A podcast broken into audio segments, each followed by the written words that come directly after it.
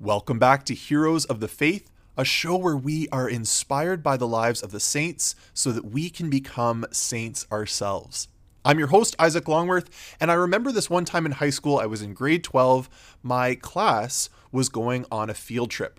And we were going on a field trip that was focused on world religions. Over the year, we'd been learning about Islam and Hinduism and Buddhism and all these different world religions. And now the field trip was going to take us to all these different temples and religious places so that we could actually learn from people who practice this. And it was a very interesting field trip. I actually really enjoyed it. But the very last stop of the day was at a Buddhist temple. And as we came in to the building, the monks who were there instructed us on what Buddhism was all about and, and how they prayed. But then, instead of all the other sites that had just told us about how they prayed, these Buddhist monks then said, and now we're going to pray to the Buddha right now. And I want all of you to join in. And I thought to myself, well, hold on a second. I'm not Buddhist. I'm Catholic. I don't worship the God of the Buddhists. I, I, this isn't my worship. And yet, all of us were instructed, even by our Catholic school teachers, to bow down before this giant golden statue of the Buddha while the, the monks chanted and burned incense before him. And I was like, there is no way I'm doing this. And so, even though all of my class and all of my school teachers bowed down and laid their faces on the ground in front of this Buddhist god, I refused and I stood the whole time.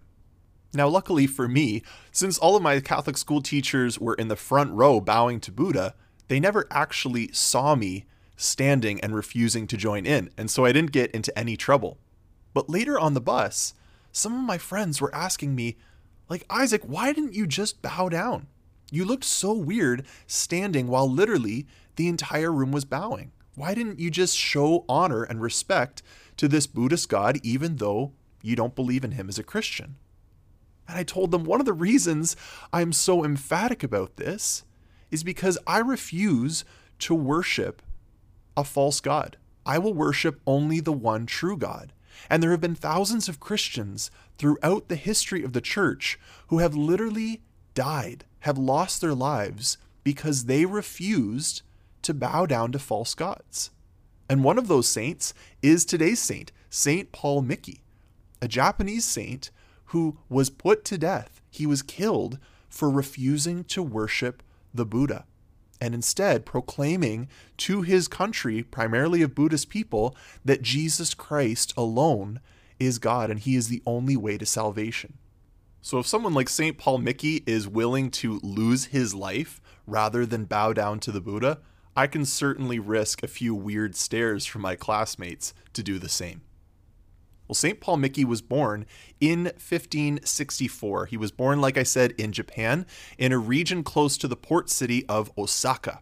And his family was quite wealthy, and he lacked nothing growing up. Now, the Miki family, like most of the other Japanese families of the time, were Buddhist. And Buddhism, if you don't know too much about it, it is a religion that was originally started in India. And according to Buddhist tradition, there was this Indian prince who grew tired with all of the lavish lifestyle he was living. He saw the emptiness of it, and so he set out to find the true meaning of life. So he gave up all of his riches and he sat under a tree and meditated on what the meaning of life was until he reached a stage of enlightenment. And that's actually what the Buddha means it means the enlightened one. And so, this Buddha's supposed enlightenment on the true meaning of life was this he believed that life was full of suffering sickness, death, poverty, war, all of human suffering, and that reincarnation happened every time you died. So every time you died, you still couldn't escape the suffering of life because you're reborn and it begins all over again. And so life is this endless cycle of suffering. Now, he believed that all suffering comes from desire for something. So because you have a desire for health, when you're sick, you're suffering or because you have uh, a desire to be rich, and if you're poor, then that's where suffering comes from. And so he believed that the solution to avoiding all suffering is to reach a point where you don't desire anything more. Because if you don't desire to be healthy and you're sick, apparently that won't cause you suffering because you don't desire to be healthy anyways. And so to reach this point, you have to follow the teachings of the Buddha in Buddhism. So that includes uh, meditation, doing good deeds, and basically becoming more and more detached from any desires in life. And so, the more you meditate, the more you detach yourself, the better your next life will be when you're reincarnated. And you just keep moving up and up and up this reincarnation wheel until eventually you reach a state of perfect detachment where you don't care about anything. You have no more desire for anything, and thus, according to the Buddha, you no longer suffer. And it's at this point that you reach the goal of Buddhism called nirvana, which is where you break the cycle of reincarnation because when you die, you no longer are reborn. You literally stop existing. And so the solution to suffering for Buddhism is to stop existing. Since existence is suffering, you break the wheel of reincarnation and you escape from it by ceasing to exist. So, as you can see, even though Buddhism tries to find an answer to human suffering, it ends up being a pretty empty and extremely depressing religion. Because, for starters, it's all up to us how hard we meditate, the good that we do in life, and there's no heaven or beautiful afterlife to strive for. The goal of Buddhism is to stop existing, to cease to be and to vanish into nothingness. That's their whole goal. So it's a very depressing religion if you think about it. And the Mikis were trapped in this false religion until one day they heard of a different kind of faith that promised a hope and a joy that they had never heard about in Buddhism. And that was Christianity. You see, about 15 years earlier, St. Francis Xavier, who I've done a show on in the past, had made a missionary journey to Japan and he had brought them the gospel of Jesus for the very first time. No one in Japan had ever heard about Jesus before St. Francis Xavier came. And so Francis Xavier had established several Christian communities on Japan. He had baptized and taught them the faith, and it was beginning to spread. And it had spread from person to person. And over the years, former Buddhists had converted and come to faith in Jesus. Even though Christians were still a very small portion of the population, there was many, many Christians. And so the Mikis heard of Jesus for the first time and they were amazed by what they heard. They learned from the Christian missionaries that yes, there is suffering in this life, absolutely, but that we weren't made for this life anyways, that we were made for eternal happiness with God in heaven which was such a better goal than ceasing to exist. That the goal of our life was actually to escape this world of suffering, to go to be forever with God in heaven, rejoicing and happy in Him. And the solution in Christianity was so much better than Buddhism because the solution in Christianity isn't to stop caring about anything, to kill all of your desires, but rather for a Christian, it was to realize how much God cares for us. That it's not bad for us to desire good things because we actually all desire God deep down, and He is the best good of all. And He desires us to be happy with Him forever. And so we desire that. And so when we reach heaven, we are perfectly fulfilled in Him. And so the Mikis, when they heard this, they saw the emptiness of their Buddhist worldview and they left it behind and they turned to Jesus. The whole family decided to convert when Paul was about five years old and he was baptized along with his parents. Now, the Jesuit priests who had been sent to Japan as missionaries had founded a school, and so Paul's parents sent him there to receive his education in a place that would continue to grow his faith. But times were about to become very difficult for the Christians of Japan because the leader of Japan at the time was a powerful man named Toyotomi Hideyoshi. And Hideyoshi was worried that the spread of Christianity in his country was weakening the nation from the inside. Because in his mind, if he thought there are some Buddhists and there's some Christians, that means we're divided. We don't all have the same religion, and that weakens us from within. And so Hideyoshi published an edict that banished Catholic missionaries from the country of Japan. And this is actually what the edict said. I want to read part of it to you so that you can see what the Christians of Japan were facing. Hideyoshi wrote Even though Japan is a country protected by its own gods, it is completely unreasonable to introduce the evil law from the Christian country. And by speaking about the evil law, he's talking about the teachings of Christianity. And so he goes on and writes It is not possible to have a Christian missionary in Japan. So get ready, because in 20 days from today, you must return to your Christian country. So, with this edict, Hideyoshi banned Christian missionaries from the country. But even though he had done this, he still wanted to maintain trade with the Christian countries of Europe. And so the rules that he put in place were not enforced very strictly at this point. But still, it was showing the growing hostility that was rising up towards Christians in Japan. And this was a very nervous time for Paul. Imagine what it must have been like hearing the leader of your country banning Christian missionaries and trying to suppress Christian growth, and you yourself are a Christian, and you know that your leader has absolute power to do whatever he wants in his country. And yet, Paul decided to stay strong in his faith. Despite the disturbing anti Catholic trends he was seeing in Japan, when he was 22 years old, he bravely decided to go even further in his faith by joining the Jesuit seminary in order to study for the priesthood. And so Paul became a seminarian studying to become a Catholic priest. And this was a very exciting thing for the Jesuits because most of the missionaries in Japan were from other countries who had come there to tell the people about Jesus. But Paul wanted to be a native born Japanese priest, someone who would be able to bring the gospel to the Japanese people as one of their own. But Paul, I love this about Paul, he didn't wait to be a priest to share the gospel with people. In fact, even as a seminarian, Paul became well known in Japan for his gift of preaching and evangelization.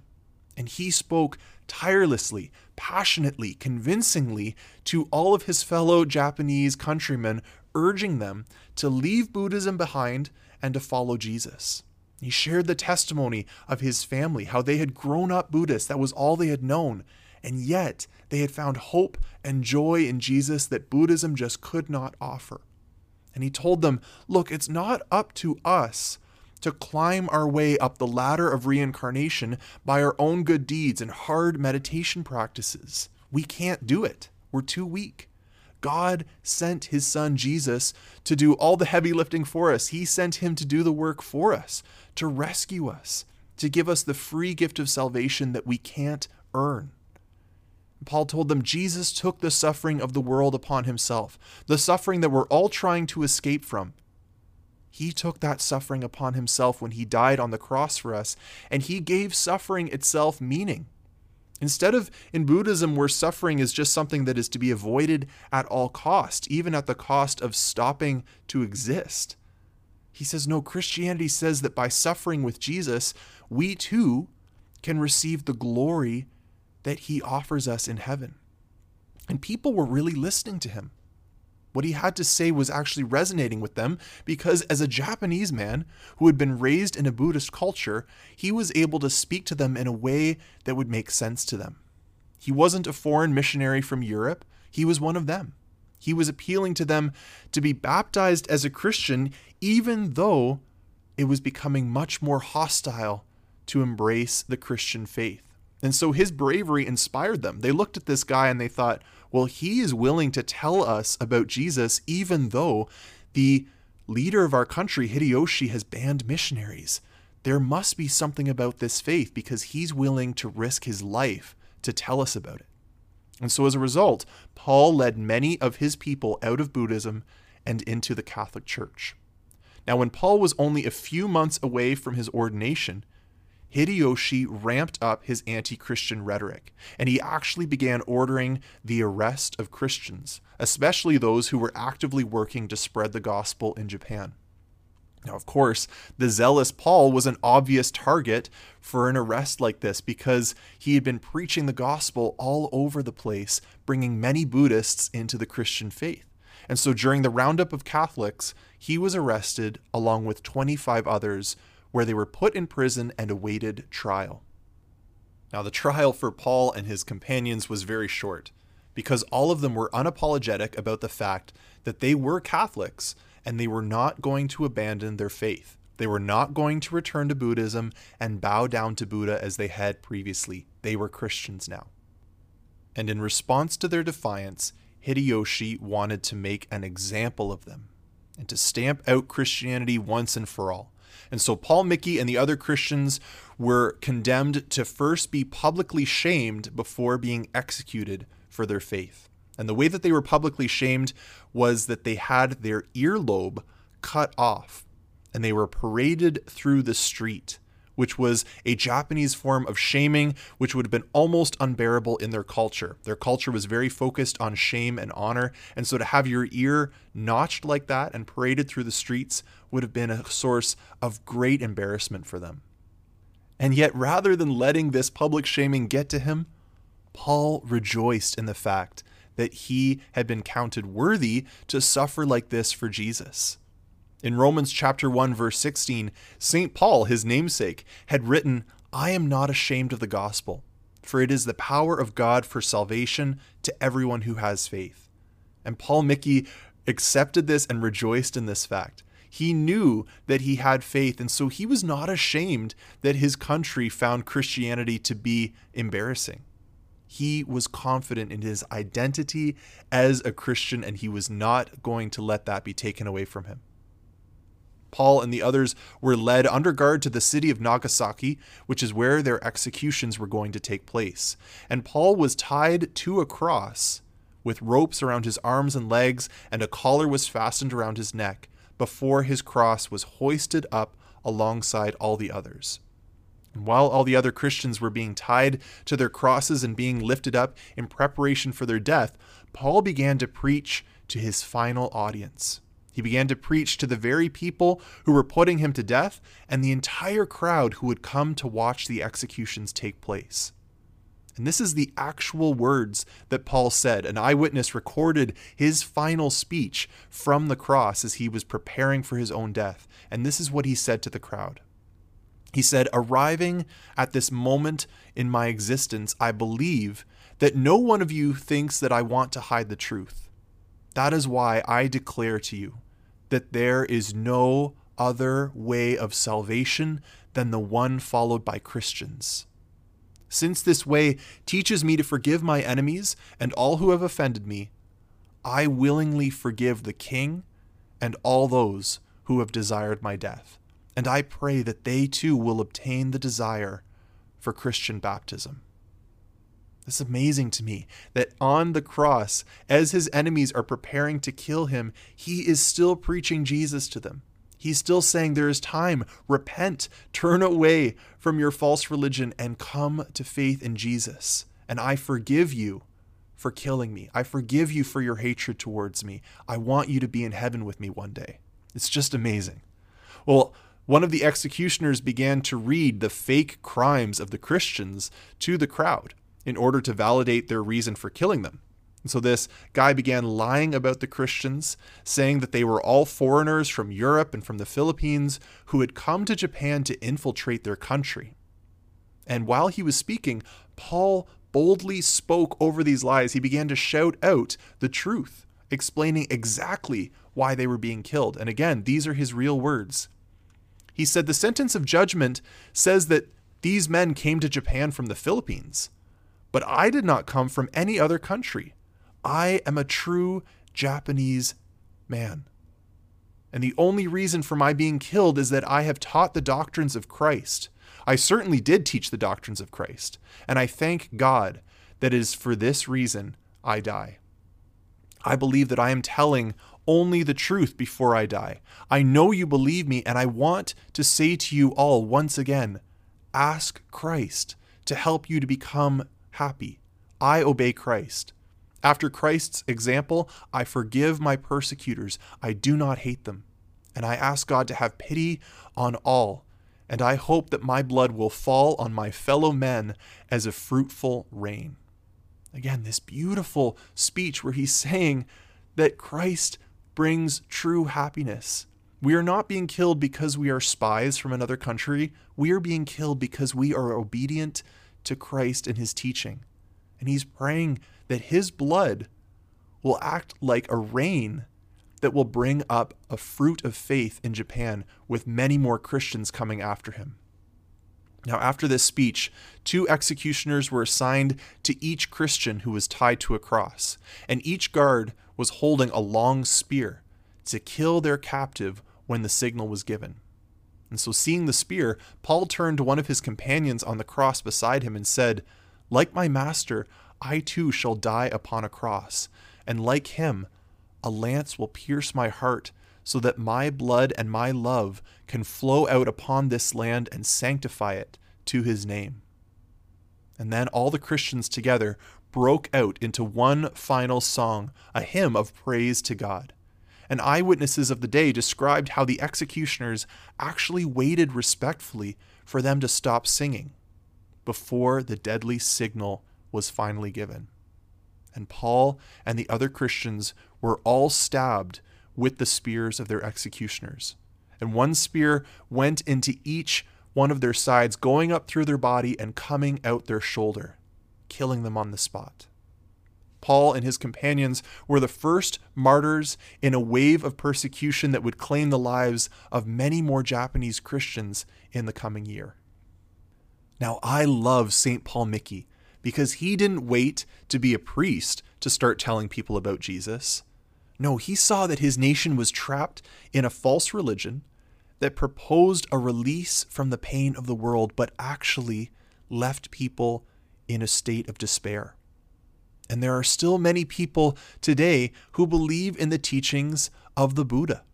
You might have them as coworkers or friends or classmates.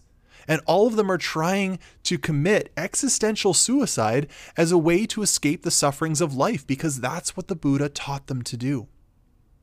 Now, I don't know personally many Buddhists in my life, but I do know many people, even those who are atheist, who ascribe to the Buddha's teachings because they want to find peace in the meditation practices, in the prayers, in the actions, and it's all a dead end.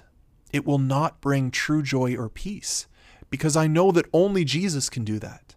And so, as Christians, like Paul Miki, we have an obligation to tell them about this. In a, in a very loving and charitable way, we have to tell them that their religion will never bring them true happiness.